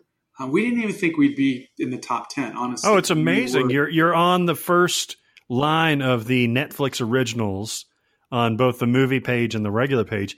And and it's and now it's everywhere. It was funny the first time the first day I sat the family down and we watched it. I now have a 12-year-old boy. The first time we watched it, he was 9. Uh, just about to turn 10 and my f- 2-year-old nephew. They both loved it. Now he has moved into action movies. My my boy obviously and uh, he can't get enough of Fast and Furious and Star Wars and all that stuff. And I was like, we're going to sit down and watch uh, Mr. Scott's movie. And he was like, I kind of remember that. And so we watched it. And I asked him afterwards, I was like, did you like that? It didn't really have, you know, the the the cars going to space and stuff like that. And uh, and he was like, I liked it. And I was like, yes. So I think I think Netflix both may have underestimated the timing of this obviously. The fact that there there is precious little content especially with an elevated cast with an elevated art design that kind of thing uh, for that demographic the 7 to 10 year old the 5 to to 12 year old if you want to stretch a little bit. And plus the adults enjoying it too because among other things they love the actors and that kind of thing. Uh, so i think it, it it's a it came out perfectly, even though everything else about it was imperfect. the movie, get- the movie is great. we were one judge's ruling away from it going away the, the next morning. You know, I mean, yeah, it, yeah, yeah. so scary. And you know, the the thing I keep hearing, and this is, I think, what's really cool is the uh, parents have been messaging me on Twitter. Uh, Facebook, Instagram, saying their kids have watched it three, four, five, six times Yeah. now. Mhm. Uh, and and I think to the point to where they're getting annoyed with their kids. Um, Mhm. Yeah, that's for any kids movie. yeah, but I will say this: I was cheating a little bit because my dad has woken up every morning. Uh, yesterday was his ninety-first birthday. Um, he has woken up every morning and turned it on and watched it. Nice. So that might have been cheating, and I apologize to Netflix. I'll pay you guys back. No, that's that. all right. Okay, so the demographic has now reached from five to ninety-one. And that you- yep, that's true. That's correct. Um, the now that Netflix has been more open about how many times movies have been watched and everything, do you have any kind of information about that? Do you know how many streams? No, I this this goes back to my wife and I are just trust. You know, we it's been now five days. The movie's been number two. Um, I haven't heard from Netflix. hmm I don't. I mean, other than Olivier, who's you know, I haven't heard from anybody at Netflix. People are asking me, "Hey, are you going to do a sequel?" I've already got a sequel written. Oh, I've yeah? already got it ready. Oh yeah, yeah. Mhm. Um, I I don't know because because of everything that happened, we're worried that maybe that lawsuit, maybe the investor, maybe something is is going to keep us from knowing. Maybe maybe you know somebody's upset. Maybe something went wrong. We don't know. We're in the dark.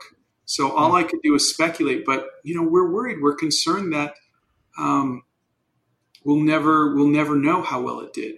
Mm. Just all we'll have is those public number two, whatever, and you know, eventually it'll go off the top ten list, and we'll just never know. But I would love to hear. I mean, that would make me so happy to hear it was. You know, That is- the best animated opening ever that they've ever, you know, or something Well, like sure. I mean, it has to be something like that, but that's fascinating because we get frustrated as just normal average Joes not knowing. You know, you can compare box office figures, and we have many times, but we get frustrated at not knowing really, you know, how many streams. Uh, uh, uh, well, we do know how many streams. According to Netflix, Old Guard has, or something like that. Yeah. But that's got to be frustrating. You're you're the creator. You're the, the the the person that should be informed of this stuff, and even you are, are kind of kept in the dark, at least you know to this point. That's that's. I've heard this before, though. This is not. This is not just with Scott. I've heard this before that other directors have been asked. I think David Ayer about Bright was asked when that first launched, "How's it doing?" And he said, "I don't know. They don't tell me anything." yeah, Um, Ah. I may be picking the wrong direct, but there was a there was a director and a, a Netflix original that I saw that interaction about. I think that's a, a a Netflix thing. They don't they don't give out information to very they many people. that. They uh, like last couple months ago, they posted about the Willoughbys. Hmm. Mhm. and they said the Willoughbys did 30 million views in the first month. Uh, and they said that, and then they ranked them, and I think Extraction was their number one at about 90 million views in the first month. Hmm. Uh, but they said that Klaus, according to the, the two original films that they had, which was Klaus and the Willoughbys, Klaus did 40 million in the first month, and the Willoughbys did 30 million in the first month. So I know that they are releasing some information now, which is fantastic because I mean, if you look at 30 million times, say, $10 a pop for for you know a movie ticket, that's 300 million dollars. Yeah. If you you know kind of equate that to a, a movie ticket, and um, so I, I I I would love to hear that. I just said just because of everything we've been through, and this is nothing on Netflix. I'm just saying because of everything we've been through, we just don't know. And we just don't know what to expect. We don't know if there's something, you know, legally going on behind the scenes that we just don't know about. And uh, so I would love to, trust me, I would love to be in the know. But right now, we're just, all we're doing right now is um, we're going to try to keep it in the top 10 for as long as possible. Uh, and we're just going to just keep thanking everybody uh, that that says anything nice about it. That that you know that you know. I mean, people are sending you know they're posting on Instagram or whatever. Here's my kid watching it for the fifth time. You know, people send us pictures of their dog. My dog likes your film. You know, it's, it's wonderful. And and so I I um I've really really I think we're we're trying to soak that in because you know again it's never this this perfect happy ending moment. It, you know, it isn't. It's it's this mixed bag of you know, you get a letter from a lawyer on the same day that you get this great review. You know, you get this, you, so you get those ups and downs, and you just have to, um, you just have to just focus on those positives. Know that the negatives are always going to be there, and just look at your accomplishments. You know, I, I, you know, we we have to keep telling ourselves we made a movie. Mm-hmm. We made a movie. I mean, how many people get to say they made a movie? And and um, and so even if it's you know, no one likes it or what, we still did something. And I think that's that's the most important thing is to just um, acknowledge your accomplishments. It's my first movie. I was hoping I could make more, so that way I can improve. No one's the best the first time they do something. so, I, you know, and and I, I think that's been another thing I've really loved is people. Well, unsurprisingly, people are very vocal about things they don't like about your movie. And uh, what? so, but you know, uh, I found out that the term gypsy is a, is a racial slur for Romanians. I didn't know that. Hmm. You know, for me, it was always just a uh, a romantic, you know, with gypsy magic. You know, it's a it's a it's a romantic thing. But I had several people on Twitter let me know. Originally, the original tweet was oh my god netflix i can't believe you'd allow ne- uh, racial slurs like gypsy on your thing. I'm never going to watch this movie. I'm never going to and so i went on and i would say look i'm the writer. I take full responsibility. I had no idea. Please tell me. And we had great conversations about it. They'd explain why they would send me links and this and that. And i would say this is amazing. How, how else am i supposed to grow as a human being unless someone tells me, you know, rather than like a cancel culture where you just instantly, okay, you did this, you're done explain it to me. Tell me what i did wrong. Let me become a better person from Hmm. it and and so that that was really amazing. Uh, i you know i have people uh, who who want to see more representation people you know, whatever it might be and i'll take that. I i'm writing notes. I'm keeping that information. And if i get to make another movie i'm going to utilize that. So that's that's the whole point of doing something. It doesn't your first thing your second thing your tenth thing doesn't have to be a success. But the the lessons you learn in doing those hopefully will will make you a better person and a better writer director whatever you're doing I've got a two part question now. Uh-oh. Uh, I'll take the third part up. first. Oh wait, yes, it's take the third me. part. It's I'll, part D. Um, uh, so I need to know what uh, now that the reviews are out. What is your favorite review that you have seen from whatever media it might be, and not necessarily your most hated review, but what point do you see hammered in negative reviews that you think is unfair? all right so i have two favorite reviews one is positive one is negative Okay. um, my favorite review i think so far has been the mama's geeky uh, review because um, her daughters watched it so many times and uh, just her enthusiasm and her daughter's enthusiasm and they did an interview after and now they're going to be reviewing the book and, and i just i loved that i wish more reviewers who are reviewing animated movies had kids Yeah. Yeah. because i think you know if you know who the audience is you're not going to be expecting citizen kane you know and and i just and i think if you if you understand how kids work and and i think that's just so much better. And and uh, tessa from mama's geeky was just she got it. She understood it. She was just such a wonderful person. I loved speaking to her. Now the new york times review was so so funny. It was it was so bad. I mean i read it in the in the voice of the the critic from ratatouille and and you have to. It is. I had to look up like twelve words that he was using. You know? It was so good. I want to print it out and frame it. It was Uh, so so good. So um, that was really fun. I I don't take the negative reviews badly. Um, again, it's it's people's are people are allowed to have opinions. Um, what I didn't like was those negatives. Those negative reviews have lowered our Rotten Tomato scores. You know, uh, now we're at like I think right now fifty two percent uh, for critic reviews, but from the fans we're at ninety two percent. Yeah. percent. That's a Mhm. huge disparity. and that's It what is, matters. yeah. But you know, the thing is, is that you know we the Willoughbys is a darker movie. Klaus is a gorgeously animated 2D movie. You know, um, we're not going to do a, a, a I lost my body. You know, that's that's not our type of, of storytelling. But that's the kind of stuff that wins awards. I want to be the Hanna Barbera, mm. not the Walt Disney. Mm. I want to be the guy who does the Flintstones and the Jetsons and and you know I, that's what I want to do. I want to be the one who's because I've got so many ideas. I just want to just I want to make kids happy. I want to tell fun stories. I'm not looking to to, to make art in that way. Um, and and I think once I, I wish there was a category for critics who are you know hey we're going to review this from from you know for what parents are going to think and what you know, that's what I would I like. And whenever I see reviews like that, I really love it. And I'm sorry, Chris, what was the second part of the question? Do you see something that's particularly hammered in the negative reviews or even in the positive reviews that you think is unfair or needs explanation? Um, I I, I think uh, it's we weren't able to edit the film, mm. mm-hmm. uh, and this isn't an excuse. The film that you were watching is the film I made and I was happy with.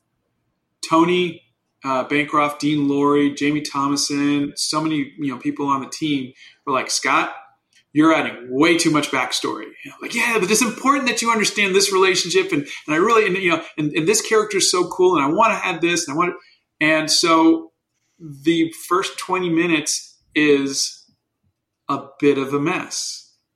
I, after sitting on it for three years, I wanted to finally go, okay, we'll cut some of this stuff out. And we we had edited it down by about 15 minutes, and it was mm. a lot more streamlined. Mm. Um, unfortunately, I didn't have control over what was delivered, and mm. uh, and so the the the most common thing is the beginning's a bit long, the beginning's a bit convoluted, uh, and I, I, take full responsibility because you're basically looking at a director's cut of the of the film. Mm. Uh, but you know, you really want to get into it uh, with the kids. You want to get right to it. And really, when John and Emily, you know, come on board, when when Owen turns into a hamster in the in the in the minivan, that's when the movie really. From then on, I think it just cruises, mm-hmm. and I, and I really think we stick the landing. No one's had a problem with the landing. Um, but yeah, that opening. I if I if I had a chance to, I would I would do it. But you know, maybe not. Now that enough people have seen it, and I think you know, when you watch it a few times, you can kind of you kind of get into it. Now, the biggest question that people have asked was, "Where's where's Owen's dad?" And mm-hmm. that's the biggest question. And the the, the honest answer is, uh, the story had changed. We had rewritten it thirty times. Originally, there it was just a guy who gets a letter saying, you know, you've inherited a circus. So you didn't ask who his dad was. You know? Yeah it was just a story about a guy who inherits a circus. But then I started adding all this backstory, and they have the same last name, and Buffalo Bob has the same hair color as him. So it starts to get confusing. But it's just one of those things where you don't notice that hindsight after thirty re, you know revisions of a script that oh this is confusing. You don't know that until two hundred million people are watching it. yeah. and you go, okay, this is a common thing. So I've been just just between you and me and whoever's listening. Um, I've been responding with oh there's a third brother that's Owen's dad. I'm saving that for the sequel. Nice. yeah, nice. I planned it the whole time. That's right. Yeah. That's right. I did want to point get him out, in the sequel. I don't know if this will make anyone happy but me. It did make me happy. Uh, but The Kissing Booth 2 is a 26 on Rotten Tomatoes with the critics mm. and a 44 with the audience. Mm-hmm. So you are trouncing that movie Oh. uh, with the critics and the audience. You probably don't want me to say that because you're too nice a guy. Again, I'm wondering if if critics and fans, your viewers, don't like it. Why is it still at number one after five? No days? kidding. Yeah. I mean, I'm just Yeah. Because because I believe that 11 year olds often struggle to comprehend quality. I'm sorry. Yeah. It's just it's just a fact. and so I believe there are millions of teen preteen girls that want to fall in love when they get to high school that are watching this on repeat. They don't care if it's good because Jacob Elordi is hot. Yeah, it's like that uh, the Christmas Prince or whatever that uh, that somehow shot to the the top of the thing over the holidays, and even Netflix was like, "Why the fuck are you guys watching this?" they have a new they have a new category on Netflix. The why the fuck are you watching this? Losers. hey, I've got a question for you, Scott.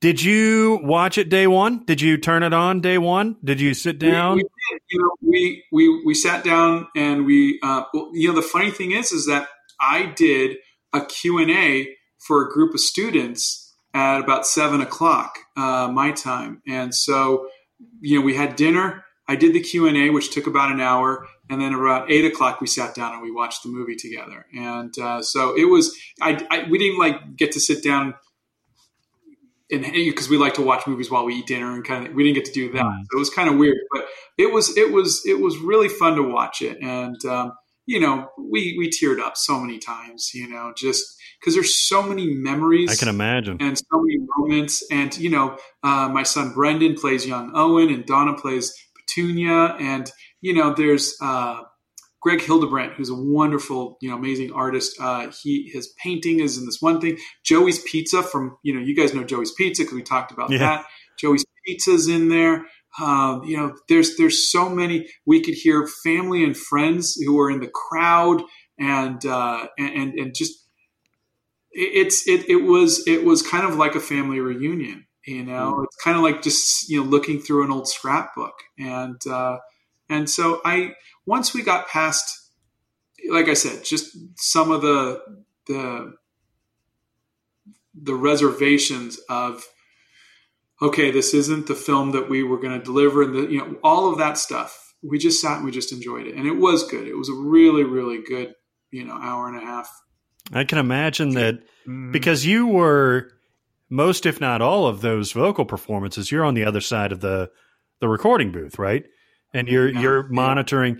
I, I think you said that uh, Krasinski and Blunt were in the same room together, right? Yeah. And kind of interacting with each other, which you could totally hear. Now that you told that story, I'd already seen it twice before we talked the first time. This is the third time, and now that you told me that, I can totally picture that as they're in the Yeah. car Yeah. and they're interacting and all that I, I've stuff. been posting on. If you go to the Animal Crackers Instagram page, I've been posting some of the. I, and and we're seeing this for the first time because they're just everything they do is just completely ad libbing. But there was so much stuff that we had to throw away. Oh yeah. Um, you know, he's he's like uh, Emily's like, you know, we're going to do it. We're going to do a circus, and and uh, and John's John's saying, you know, we, we don't don't know anything about a circus, and she says, but you've always loved a cir- circus, and he goes, I love baseball, but you don't see me playing for the Yankees, you know, and and there was and you know we didn't use it, but there's so many, you know, we're there for four hours at a time, multiple times. And Yeah. every single time there was something new. They came up with the I like to eat apples and banana. They came up with so many gags. And you can, we tried to keep as much of their laughter in it. And you could just see it, you know, when he's like, you know, your dad has me eating dog biscuits. And you could just, and so we're animating Emily laughing because she's laughing. He's like, stop and think about that. Animal dog biscuits for a job, you know? And it's just this, the, the delivery was making her laugh. And then there was the uh, and I put it up on on the Instagram too, but it was uh, you know when she originally goes, so what's in the box? He goes, what's in the box? Oh man. was just all of these funny little things. But yeah, you can you can hear the joy in in in their in them while they're doing this. You can hear it in their voice, and and I think that was magical. Uh, Danny DeVito was so you know I I've never made a movie before, so I expected I was going to get um, uh, oh god, what was his name in Taxi? Uh, Louis De Palma. yeah, Uh, that's it. I thought I was going to get Louis De Palma. I thought I was going to get the guy from Hoffa. You know, I thought I was going to get you know, you know the, the the brother from Twins. I th- you know I thought I was going to get that, and I'm going, but this this clown is supposed to be joy. He's supposed to be laughter. He's supposed to be, and so I was nervous. But then Danny came in, and he was just, you know, he was you know, hey, how you doing? I really love the script. You know, all right, let me get to work. You know, I mean, it was just all business. But but then he, you know, we start recording, and he was just having so much fun. He kept making fart noises. And you get and so so we just that became Chesterfield's thing. There was a and you know and you know and then he would do it physically. So he's you know pumping his arms and he's making you know pretend fart noises and he's just and so he was just so physical about it. And we were recording everything, and so we got that sent to the uh, to the studio in Spain. And so I mean, so much of those performances were were because of the joy that the actors brought to it, and uh, and you know that that again like that was magical. I had nothing to do with well it. I, I can imagine you seeing it you actually watching the movie you're probably visualizing the the how they're interacting especially with stallone and stuff like that. I gotta tell you if if you're looking for an ian mckellen performance where he goes for it i forgot how much that guy like puts his cojones on the table and just like just nails it. I mean there's there's no line that he's taking like a break, like he's taking a play off or anything like that. He's he's giving it gusto. He didn't bat an eye when I put in front of him, now fly you fool. and he read it as if as if I was Peter Jackson. And I was just like, oh my God. He did there's he has no ego about any of that. He went for it 120% and I mean, come on. Do you know how daunting it is to have Ian, sorry, Sir Ian McKellen reading lines that you wrote? If, if you don't remember, I went to art school. Okay. I have no business writing something that's going to come from the same lips as the guy who goes on stage and recites Hamlet. All right. Is, there's no comparison. I mean, I got Ian McKellen to say he's got my butt. He's a bottom biter, and, and yeah, it with gusto. Yeah, I'm still in shock. That's great. The um, yeah, if you ever want to know how much Ian McKellen, I mean, like the, I, like I really fell in love with Ian McKellen. Uh, I mean, not just through the Lord of Ring, Lord of the Rings movies, but when he has this episode of Extras, the Ricky Gervais show that came oh out. And his his appearance on that is one of the funniest things I've ever seen in my life, uh, because because he's explaining what acting is to Ricky Gervais, and and uh, he's like he's like you know yes yes when I'm on the when I'm on screen yes you'll see me. I'll be like oh you shall not pass and everything. And he's like but uh, but uh, here uh, you, you and I'm not actually Gandalf. I'm not actually. I- I- uh, yeah, exactly. Uh, I'm just acting is all I'm doing. my favorite at the end of that that that speech is when he wipes that single tear from his eye. yeah, yeah. um, the the ones with the, I tell you another thing that's good. Uh, you know that it's on uh, Netflix now and everything is that their algorithm will be able to pick up a lot of because you have so many people in this in this movie. You know, people who watch The Office will Yeah. probably end up finding Animal Crackers. Um, Yeah. There's so many just well-known voices: Danny DeVito, Patrick Warburton, and and Gilbert Gottfried, and all these people. Like they, there's so much there that just about anything you watch, I can I can imagine, uh, you know, that being suggested somewhere at some point. Uh, You know what's weird is there is is people um, reviewers are calling it a musical. Yeah. hmm. I saw that. I saw that. I, I, I wasn't setting out. It's just I really like musical montages. You Yeah. know, you know, I, I, I am. Do you guys remember the um, the episode of The Simpsons where Homer's asking Lisa to produce a video, and he's he keeps saying to cut to Star Wipe, use a Star Wipe. use a Star Wipe. yeah, yeah, Musical montages are my Star Wipe. yeah, yeah. well, I tell you what, that uh, the Queen montage of the "Don't Stop Me Now" is visually and aurally hmm like just Yeah, just it right. fantastic. Like it, it just that that's the splash page of the movie, right? Like that's the uh, the spot where everybody's having the most fun. The characters are having the most fun. You're probably having the most fun. It's fucking Yeah. Queen for God's sakes. And it, it just Mhm. marries together perfectly. I just I, I was smiling the entire time. It, it was so funny. And it was funny because I, I on Twitter, people were like, "Really, we're going to use this Queen song again?" It was in this movie, and it was. In, I'm like, but it was in my movie six years ago. Okay, Yeah, yeah. And, and people keep saying, "Well, Bullet Man's like I am Groot." We did this before Guardians of the Galaxy. Yeah. you know? So that's the Yeah, hard what do you part. What are you supposed to do? Go back and change it where Stallone like suddenly starts to have a way more yeah, yeah. Come back in, now? Sly. Uh, we need you to Hey, do some hey, some ADR. We'll an- we'll animate this on the fly, by the way, too. just draw it as he's going on. Yeah, exactly. That's another Simpsons thing where they're like, where like Homer is like, "Do we do this live?" It's like, it's like, no, Homer. The, the, the animation is hard is rarely ever done live. It's such a such a huge bearing on the animators, you know. Okay, so it's finally out. It's uh, it's on Netflix. Everybody needs to go ahead and watch it. And uh, Hey, and go to uh, Rotten Tomatoes and get, if any Yeah. critics are listening. yeah. yeah. Um, We know at least one of those. yeah, That's true. yes, we That's do. true. Yes, we do. Um, but we would like to thank Scott for coming in and uh, and uh, giving us the update on this movie. Uh, and sharing your soul and your feelings and did way more than just share the journey of trying to make this i think you you you opened up you know your heart through this whole process and i think that's why our listeners have connected to this story so thank you for that No, thank you. Thank you guys for everything, for all the support and, and for checking in on me and, and meeting with me and and um, but like I said, the that episode 130, you know, is just it, it's it's a it's a moment in our lives that we keep going back to. It's it's kind of like a like a save point in a video game, you know. Ah. And, uh, we Mm. keep going Yeah. back to that, and I just um, it, it helps us remember all of that stuff, and uh, it means the world to us. I mean, it really does. It's been it's been Awesome. you know,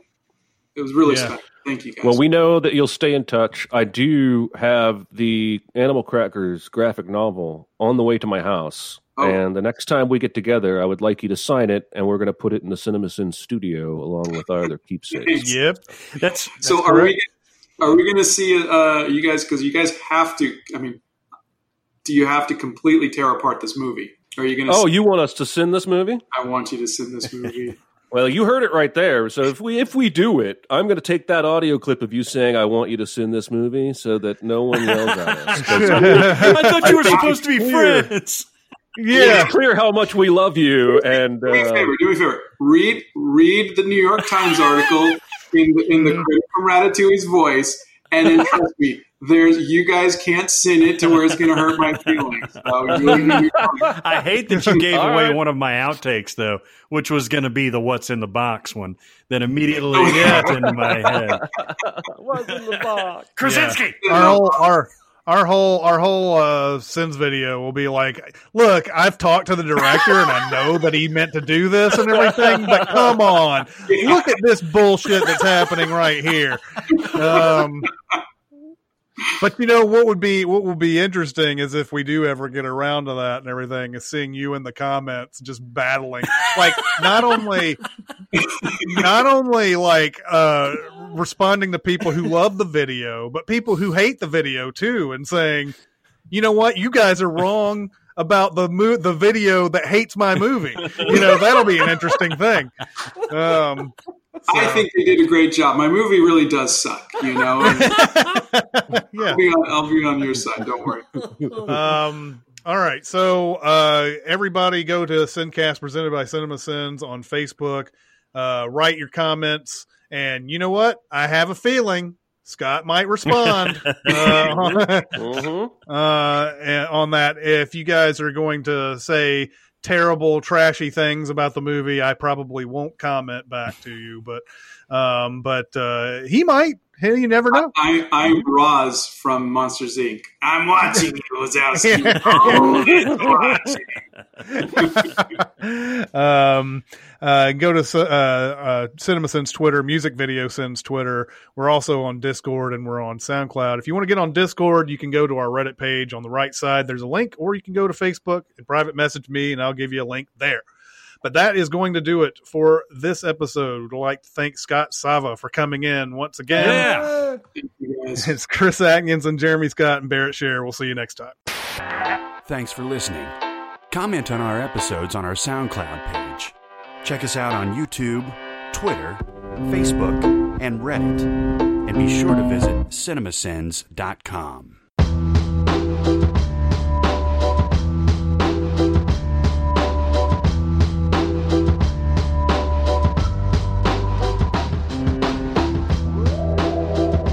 Going back and listening to the uh, last one we did with you, and uh, and I heard you talk about the Hobbit hole, and I was like, oh yeah, I started imagining it, imagining it, and everything, and there it is. There, Yeah, here, I'll, I'll rotate a little bit. There's the rest of it over there. That's so cool. And, yeah, it uh, is. But yeah, it's pretty fun. That's a perfect spot for creating. What are all the figurines you got over there?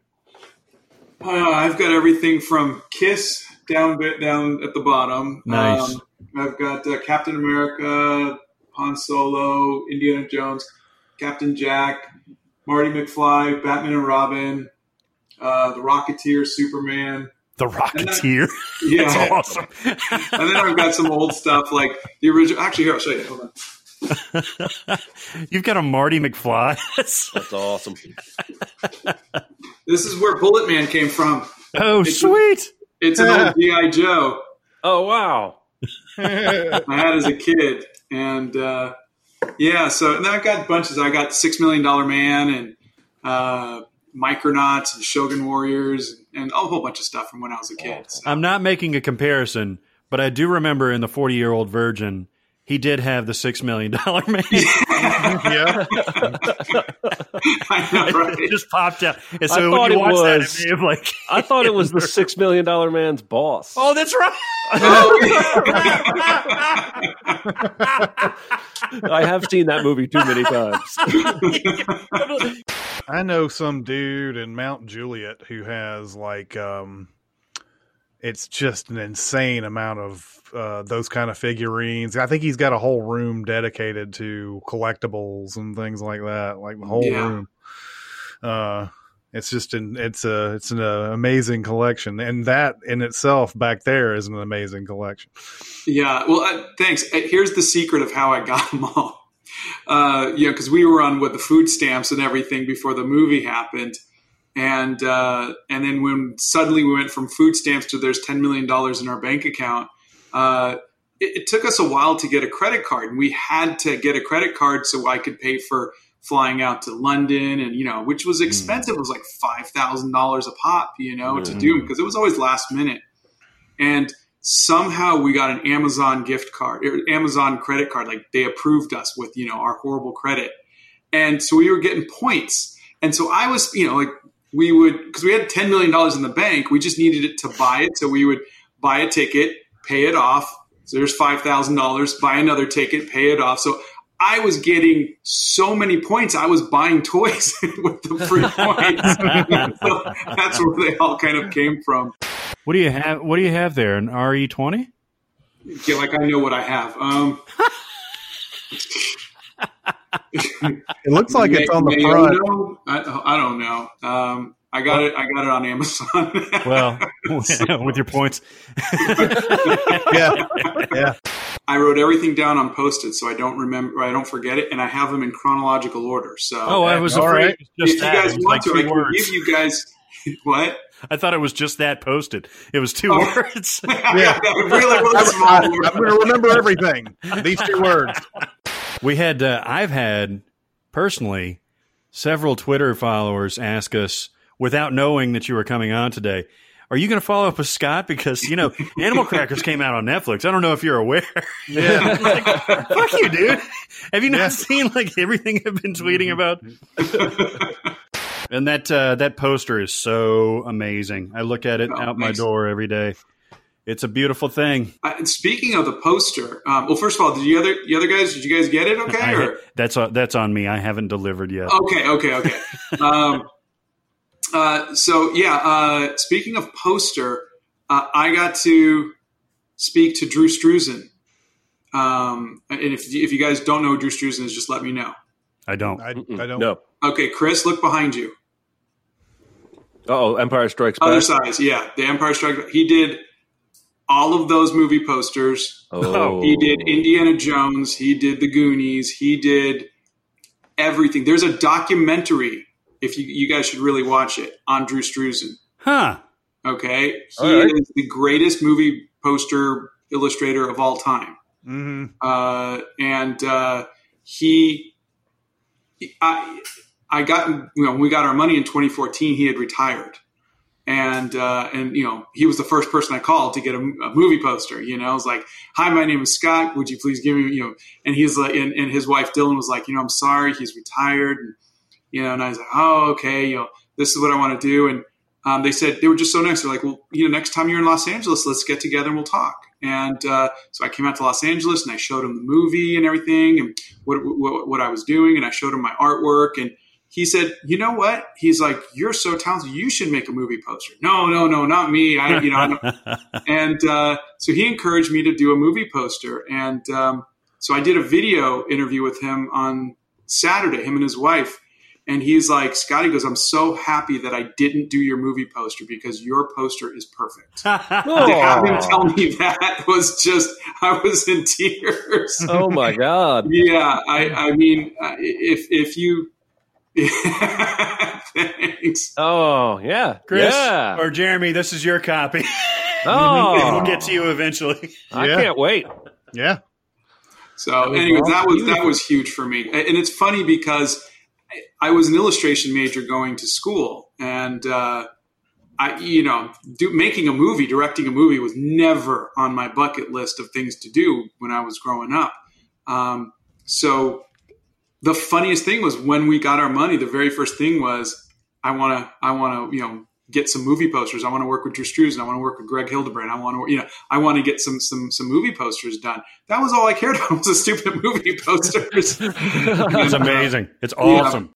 I just I wanted to say what I stupidly my favorite things that you post are your sketchbook um, art stuff and all your your art travel journals and you have a very distinct and uh, uh, unique style uh, to me and uh, I you. really really enjoy it. Thank you, Mhm. man. I, I you know, it's it's it's uh, there's a story behind that, um, which was uh, I'm not I'm not delaying anything, am I? By just No, talking no, randomly? no, we- No, dude, no, Oh, dude. okay, okay, okay. Um, when we were, so I, I travel horribly. I'm just so nervous, and uh, and you know, I get an upset stomach, and I'm I'm just not a good traveler. And so I would have to fly to London or L.A. or New York or Spain, and by the time I get there, I just want to come home. You know, I just I, I just want to, or I'm, or I'm huddled up in in in, in the uh, the hotel room, and uh, and I'm just no good to anybody. And we I was in Spain, which is you know 20 hours. It's Nashville to Atlanta, Atlanta to Paris, Paris to Valencia. It's Mhm. a long trip, and there's always a delay or a cancellation. And and so I was there, and we were touring a school because uh, we had Tony Bancroft with us. So Tony Bancroft, you know, is, is a rock star in animation. You know, so it was Tony Bancroft is going to speak to the school. Okay, well, I'll just sit off here to the side and just wait to go home because that's all I ever want to do. So they walked me around, and they were one of the classrooms was filled with kids doing, you know, I guess they're young adults or in their twenties, you know, but they're doing um, still life class. So there's a you know bowl of fruit, you know, and whatnot, and they have the big uh, newsprint pads with the charcoals, and they're sketching. I was like, oh my god, I haven't done that since I was in college. And they said, well, would you like to do one? And they pulled up uh, an easel and a newsprint and all the charcoals and for an hour, I just sat there and I sketched. And for that hour, my stomach didn't bother me. I, Oh. I had no anxiety or anything. Everything just melted away. All that I was looking at was just the still life and what I was drawing, and and I was so happy. And I think that's when I realized I need to I need to draw. That's that's my my happy place. And so I um here I'll show you guys. I I think I did this already. I think I showed you. I showed you. I don't even know. I showed you guys the sketchbook, the the little uh the it's like a military bag. Oh, like yeah, a- yeah. Yeah. So I've been taking that with me everywhere, and that's been just I you know I went to I had so many miles uh, that I had free miles. I took my mom to London and Paris a couple of years ago uh, for her 80th birthday, Oh, and nice. I would sit in the Louvre or the British Museum and I would sit and sketch and she would walk around and she would and I would just sit there and I would sketch and and I was happy and she was happy because I wasn't rushing her because she's 80 you know and I was just sitting there sketching you know All right, you've seen Uh, the Mona Lisa. Let's go. yeah, yeah. there it is. You saw it. Let's go. You know, um, but uh, it was it was great, and so I, I now that trip I was able to travel, and I think I only had to take a Xanax like maybe once or twice, and, and it was which is huge for me, and I was just much more calm and much, and, and so I think that's been a really good thing for me, and so just even during the pandemic, it was really good for me to to journal and write down my thoughts and what we were going through and everything and and on one page and then sketching every day. I think it's there's, there's a therapy to it Yeah, and I remember absolutely. one day reading a tweet you posted. You were like quarantine day thirty six, and then like the next day you were like quarantine day seventy five, and I was like, holy hell, a whole month has gone by. I was like, the time was, ceased to have meaning to me, except it's, for your sketches. it's been groundhog day hasn't it Yeah, yeah, it really has. It, it's usually my testimonial about how fucked up I am. So hey i'm uh, happy to join in if you need me I have firsthand experience how fucked up Barrett is. that's yeah, yeah, that's correct. Get in the nail. That old bastard. I shouldn't say that.